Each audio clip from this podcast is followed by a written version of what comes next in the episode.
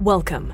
You're listening to the Malcontent News Russia Ukraine War podcast, the show that cuts through the fog of war and updates you about the ongoing conflict in Ukraine. With your host, Linnea Hubbard.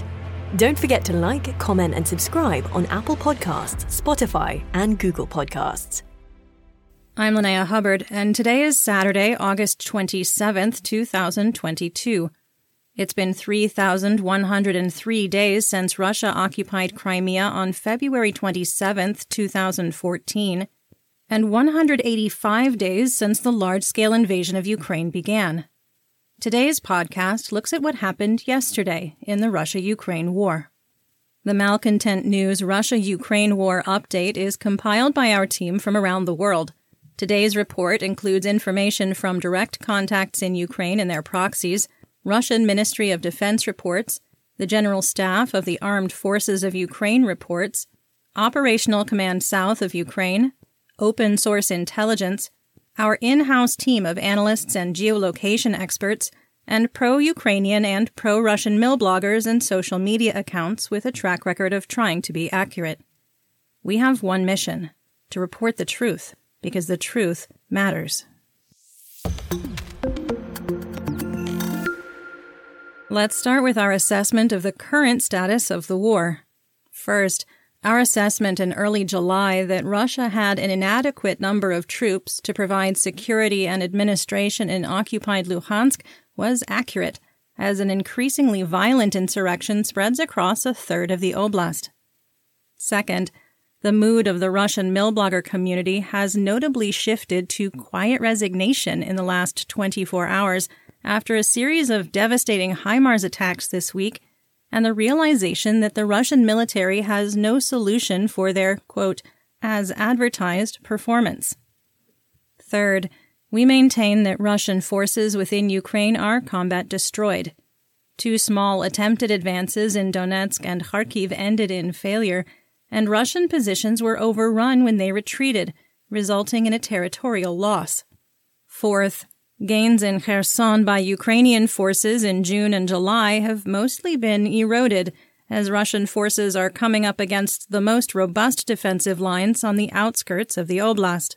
Fifth, as we had previously assessed, it appears Russia is giving up on the planned September 11th sham referendum due to a lack of territorial gains and the security situation in occupied territories.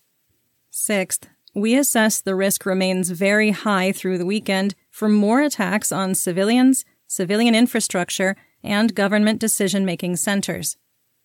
Seventh, due to the Russian military reaching a culmination point and the Ukrainian military appearing to be unable to capitalize on the loss of Russian momentum, we believe the battlefront will remain frozen across Ukraine for the short term. And finally, the initiative will go to the first belligerent who can make brigade or larger sized combined arms offensives on any front. Let's take a look at our regional updates.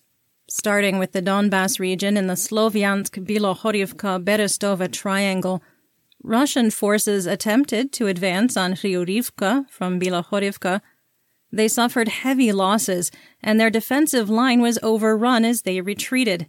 Ukraine recaptured the forested ridges outside of Bilohorivka due to the failed attack.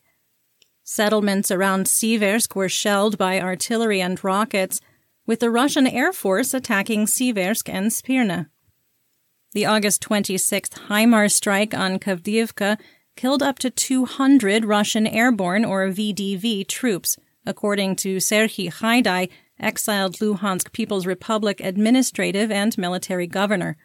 The severity of the attack was confirmed by grim assessments made by the private military company or PMC Wagner Group on their Telegram channel Gray Zone. And our favorite FSB colonel, wanted war criminal and Kremlin pariah, Igor Girkin Strelkov. Russian state media ANA attempted to spin the attack writing that the hotel was a field hospital for wounded Russian troops. The location was exposed as a barracks after a journalist visited the facility, contributing to the attack. Supposedly, the hotel has been used as a barracks since 2014. Strelkov lamented, quote, 10 HIMARS missiles. The hotel is trash. And along with it, a bunch of military men who are used to fighting with comfort, whiskey, and girls. In Starobilsk, Askar Laishev, a Russian collaborator, was killed when a bomb planted in his SUV exploded. At the beginning of July, we had assessed that there wasn't a large enough Russian occupation force in occupied Luhansk to provide administrative services and prevent an insurgency from developing. Based on a growing number of assassinations deep within Russian controlled territory, we have expanded the region experiencing insurgency. Thanks to bad operational security, Pictures showed that the Luhansk airport had been converted into an airbase for Russian Mi 8 and Mi 52 Alligator attack helicopters. Based on the previous performance of the last six months, it is pretty highly unlikely that commanders of the forward operating base will make any changes to thwart a potential attack. Our assessment for the Slovyansk Bilohorivka Berestove triangle is unchanged from August 18th. We recapped it on Thursday's episode around minute two or three. To the south in Bakhmut, Chechen Kadyrovites reappeared, claiming to have an active role in the fighting for Soledar. The video shared by Ramzan Kadyrov didn't show any fighting or any part of Soledar, and didn't show many Chechens left in the unit. The Russian Air Force, PMC Wagner, the Second Army Corps of the Luhansk People's Republic, or LNR, with Kadyrovites taking the distant rear but claiming glory, launched a large attack on Soledar and Bakhmutska. Neither advance was successful, and it was reported that Russian troops suffered major losses. A significant attack was also launched on Bakhmut from the east. Ukrainian defensive positions along the highway east of the city are formidable, and Russian forces have been unable to break through. It was reported that Russian proxy forces suffered severe losses and are likely under pressure from the Kremlin to get results. The Russian Ministry of Defense, LNR officials, and Russian social media accounts exaggerated earlier gains around Bakhmut. We've adjusted the map based on this updated intelligence, but this does not represent new territorial gains. The Russian Air Force also struck Yakovlivka, and in the Svitlodarsk Bulge, Russian forces continued their attack on Kodema, supported by artillery and the Russian Air Force. Ukrainian forces continue to hold well established defenses. Russian troops also tried to advance on Zaitsev with air support, but could not move the line of conflict. Fighting around the railroad yards continued in Mayorsk. Our assessment in the Bakhmut area is unchanged from August 25th You'll find it in Thursday's episode around minute 4. In southwest Donetsk and western Zaporizhia, the Donetsk People's Republic 1st Army Corps only tried to advance on Nevelsky today, making two attempts positional fighting to improve their tactical positions, and then an advance, which failed. Marinka was shelled and repeatedly hit by airstrikes. Pavlo Kirilenko, Donetsk Oblast administrative and military governor, reported that Pisky was shelled. We maintain the settlement is contested, with Ukrainian forces still operating in the northern part of the village. The British Ministry of Defense also reported, quote, pro Russian separatist militia have probably made some progress toward the center of the village of Pisky. Near the Donetsk Zaporizhia administrative border, Russian forces tried to advance on Prechestivka and were unsuccessful. In Berdyansk, Gauleiter Alexander Kolesnikov, the deputy police chief and head of traffic enforcement, was killed when a car bomb exploded in his vehicle. Our assessment here is the same as it was on August 17th. We last recapped it on Wednesday's episode around minute 6.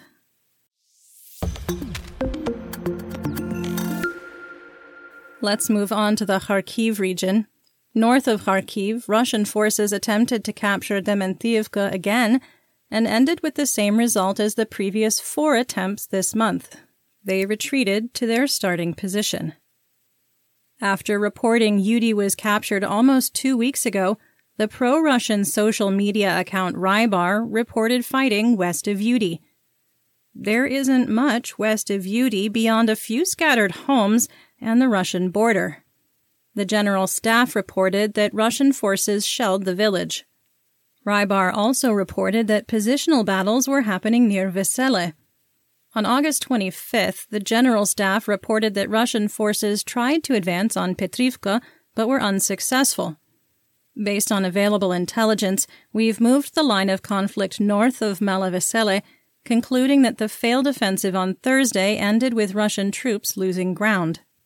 The Azov battalion shelled Russian positions in Ternova, destroying an ammunition depot. Russian missiles hit the central district of Kharkiv city and the suburb of Derkhachi. There's more information on this in the War Crimes and Human Rights segment. Our assessment of Kharkiv is unchanged from August 12th. We recapped it on Wednesday's episode around minute 11 or 12. On the Izium axis, a small group of Russian infantry attempted to advance on Karnohivka over seven kilometers south of the established line of conflict. They were met with small arms fire and retreated. Northwest of Izium, tradition was upheld with Russian forces shelling Mospanova, Husarivka, and Chepil and launching an airstrike on Zaliman. The General Staff reported that Russian forces had re-established electronic warfare arrays near Izium that disrupt GPS signals. Some quick assessment. Disrupting GPS signals may be an attempt to interfere with NATO weapons, such as Excalibur shells for 155mm artillery and M30 M31 rockets fired from HIMARS. According to Global Security, Ukraine's rockets for the M142 and M270 GMLRS use inertial guidance supported by GPS. If it's meant to disrupt drones, the consumer drones Russia uses will be impacted regardless.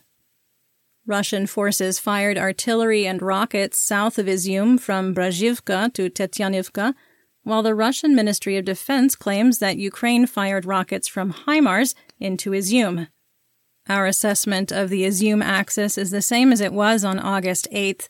We last recapped it on Monday's episode around minute 12. You're listening to the Malcontent News Russia Ukraine War Podcast. Our team of journalists, researchers, and analysts is funded by readers, listeners, and viewers just like you. To support independent journalism, please consider becoming a patron. You can find us on patreon.com at Malcontent News. Looking now at the Dnipro, Kherson, Mykolaiv, and Zaporizhia regions. In Kherson, Ukraine struck the Kakhovka, Antonovsky, and Darievsky bridges with rockets fired by HIMARS. The same section of the Antonovsky bridge has been repeatedly targeted by Ukraine, causing progressively worse damage.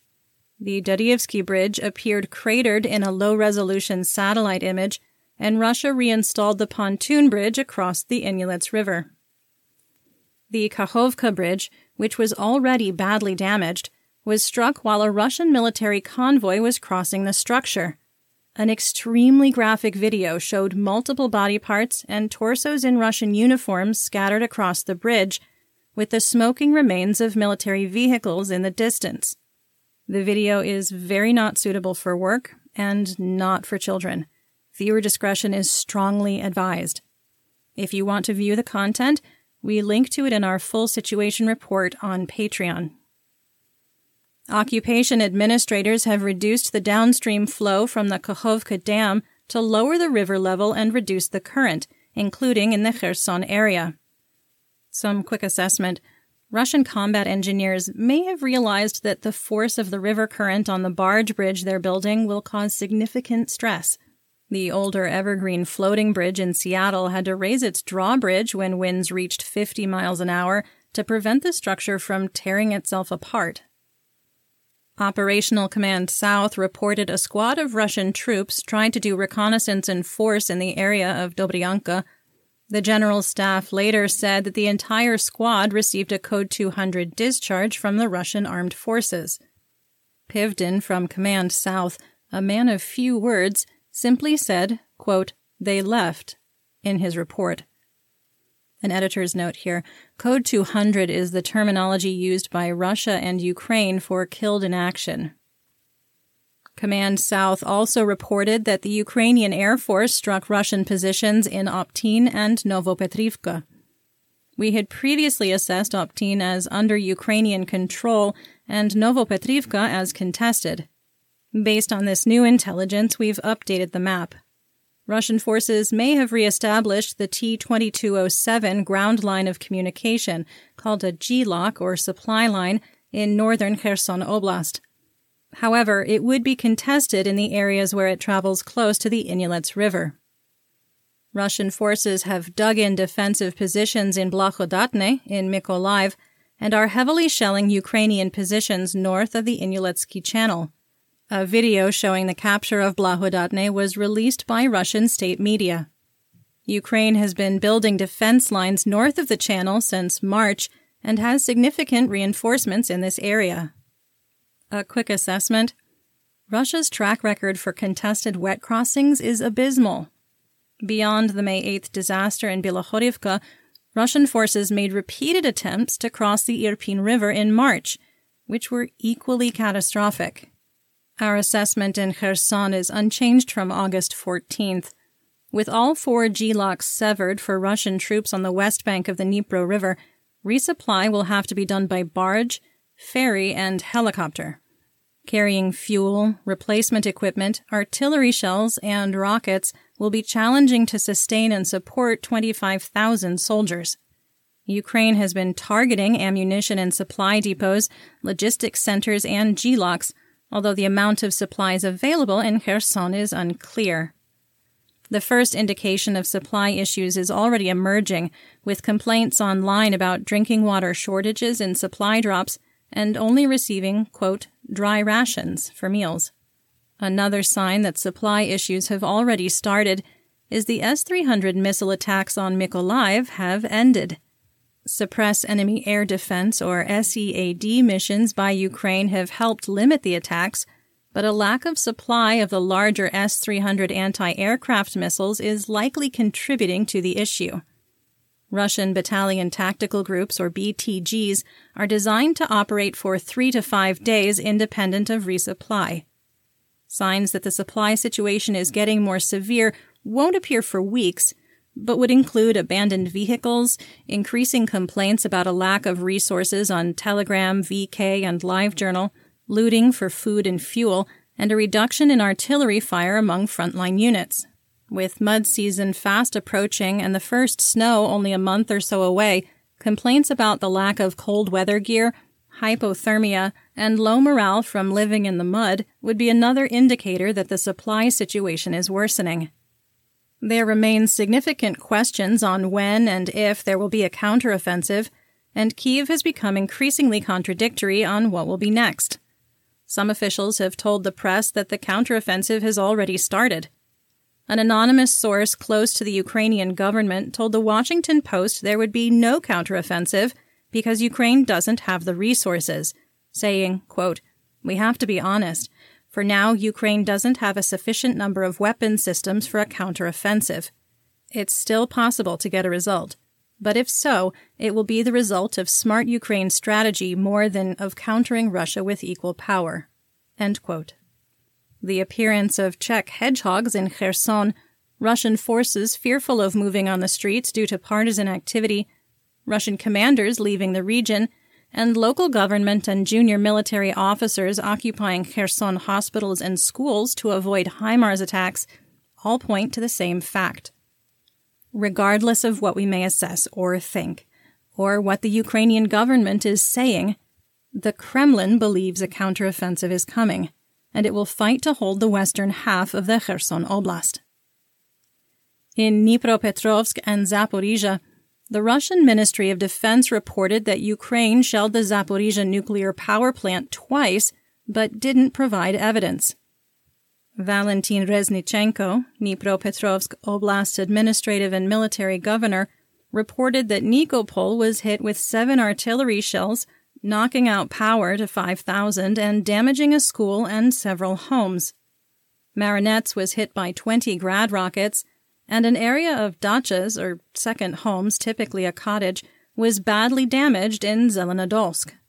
Alexander Starukh, Zaporizhia Oblast administrative and military governor, reported that the Shevchenkivsky district of Zaporizhia was struck by rockets. At the time of recording, there wasn't any information on damage or casualties.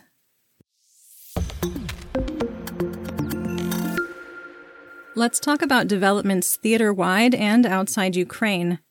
Ukraine's defense minister, Alexei Reznikov, strongly implied the war in Ukraine will continue in 2023 and possibly beyond, saying, quote, It is difficult for me to say, for years, for a year, for a month, because these will still be only my assumptions. There are many factors that will lead us to victory. We will definitely come to it. The question is when and at what price. Today we have a chance to win sooner and cheaper in terms of Ukrainian losses, thanks to the Partnership Alliance. Reznikov went on to say that he had, quote, certain positive hopes that there would be good news by the end of the year. A train hauling replacement equipment for Russian forces was spotted on the eastern side of the Kerch Bridge, likely bound for Crimea. All of the equipment is from the Cold War era. The train was hauling IMR 1 engineering vehicles built on the T 55 tank chassis and introduced in 1969 two S-1 Gvozdika 122 mm self-propelled howitzers or SPGs introduced in 1972 and two S-19 MSTA 152 mm SPGs introduced in 1989. Additionally, T-72 and T-80 tanks were spotted. A video from the Proletarsky district in Donetsk revealed a Russian artillery ammunition cache in the heart of the city. The 122 millimeter shells were scattered across the ground and laying in the mud. The Russian Ministry of Defense and the Donetsk People's Republic have insisted that Donetsk is not militarized and no artillery has been fired from civilian areas. The Wall Street Journal reported that the United States Department of Defense would assign a general to oversee Ukraine's military assistance and training operation programs. The yet to be named commander would oversee the almost $3 billion in military aid announced this week. Belarus announced that the updates required to make their fleet of Su 24 multi role fighter planes capable of delivering nuclear weapons have been completed. Satellite intelligence shows Russia is removing S 300 anti aircraft systems stationed in Syria and transporting them to Crimea. Haluk Bayraktar, the CEO of Turkey's Baykar, which makes the Bayraktar TB 2 drones used by Ukraine, was pressed by CNN on if the company would ever supply Russia with drones. Bayraktar responded, quote, We have not delivered or supplied them, Russia, with anything, and we will as well never do such a thing because we support Ukraine, support its sovereignty, its resistance for its independence. End quote.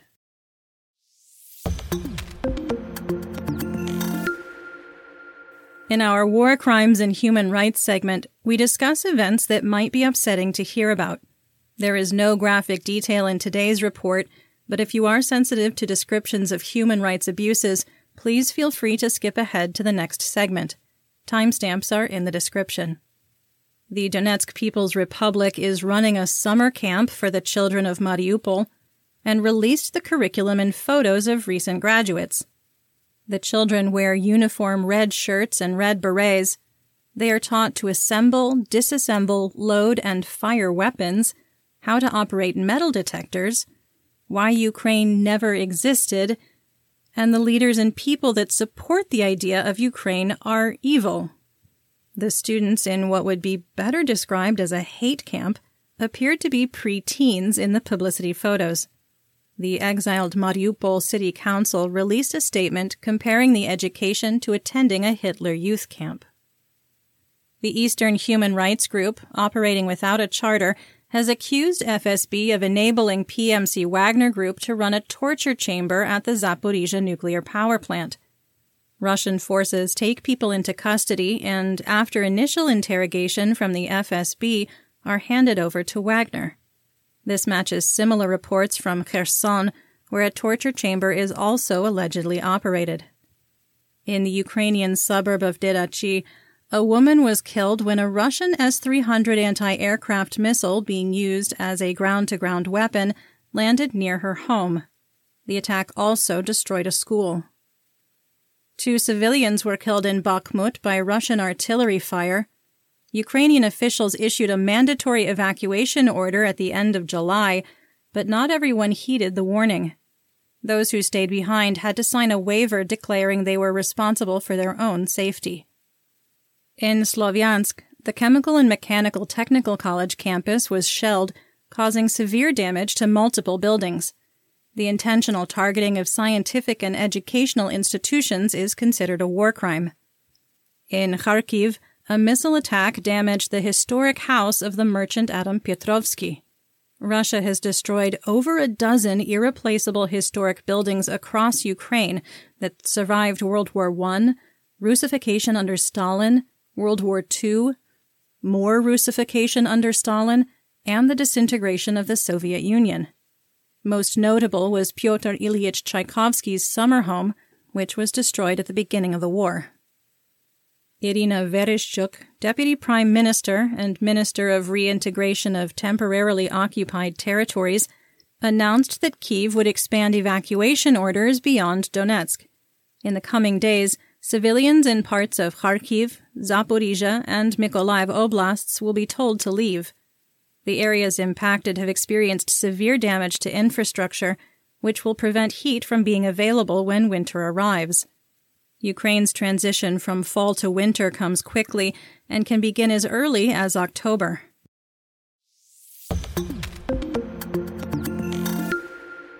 Moving on to geopolitical news, Vladimir Solovyov, on his self titled talk show on Russia One, accused German Chancellor Olaf Scholz of imitating, quote, his idol, Adolf Hitler. He called for the Russian Ministry of Defense to attack Germany for training Ukrainian soldiers and providing weapons. We have intentionally steered clear of former United States President Donald Trump's drama, but the release of the FBI's affidavit to justify the search of his Mar a Lago home cannot be ignored. Before the warrant was served, the National Archives had recovered 184 documents stored in 15 boxes in an unsecured area of the compound after requesting the return of all missing documents in the first half of 2021. Mixed in with newspaper clippings, notes, and scraps of paper were 67 documents marked confidential, 92 marked secret, and 25 marked top secret.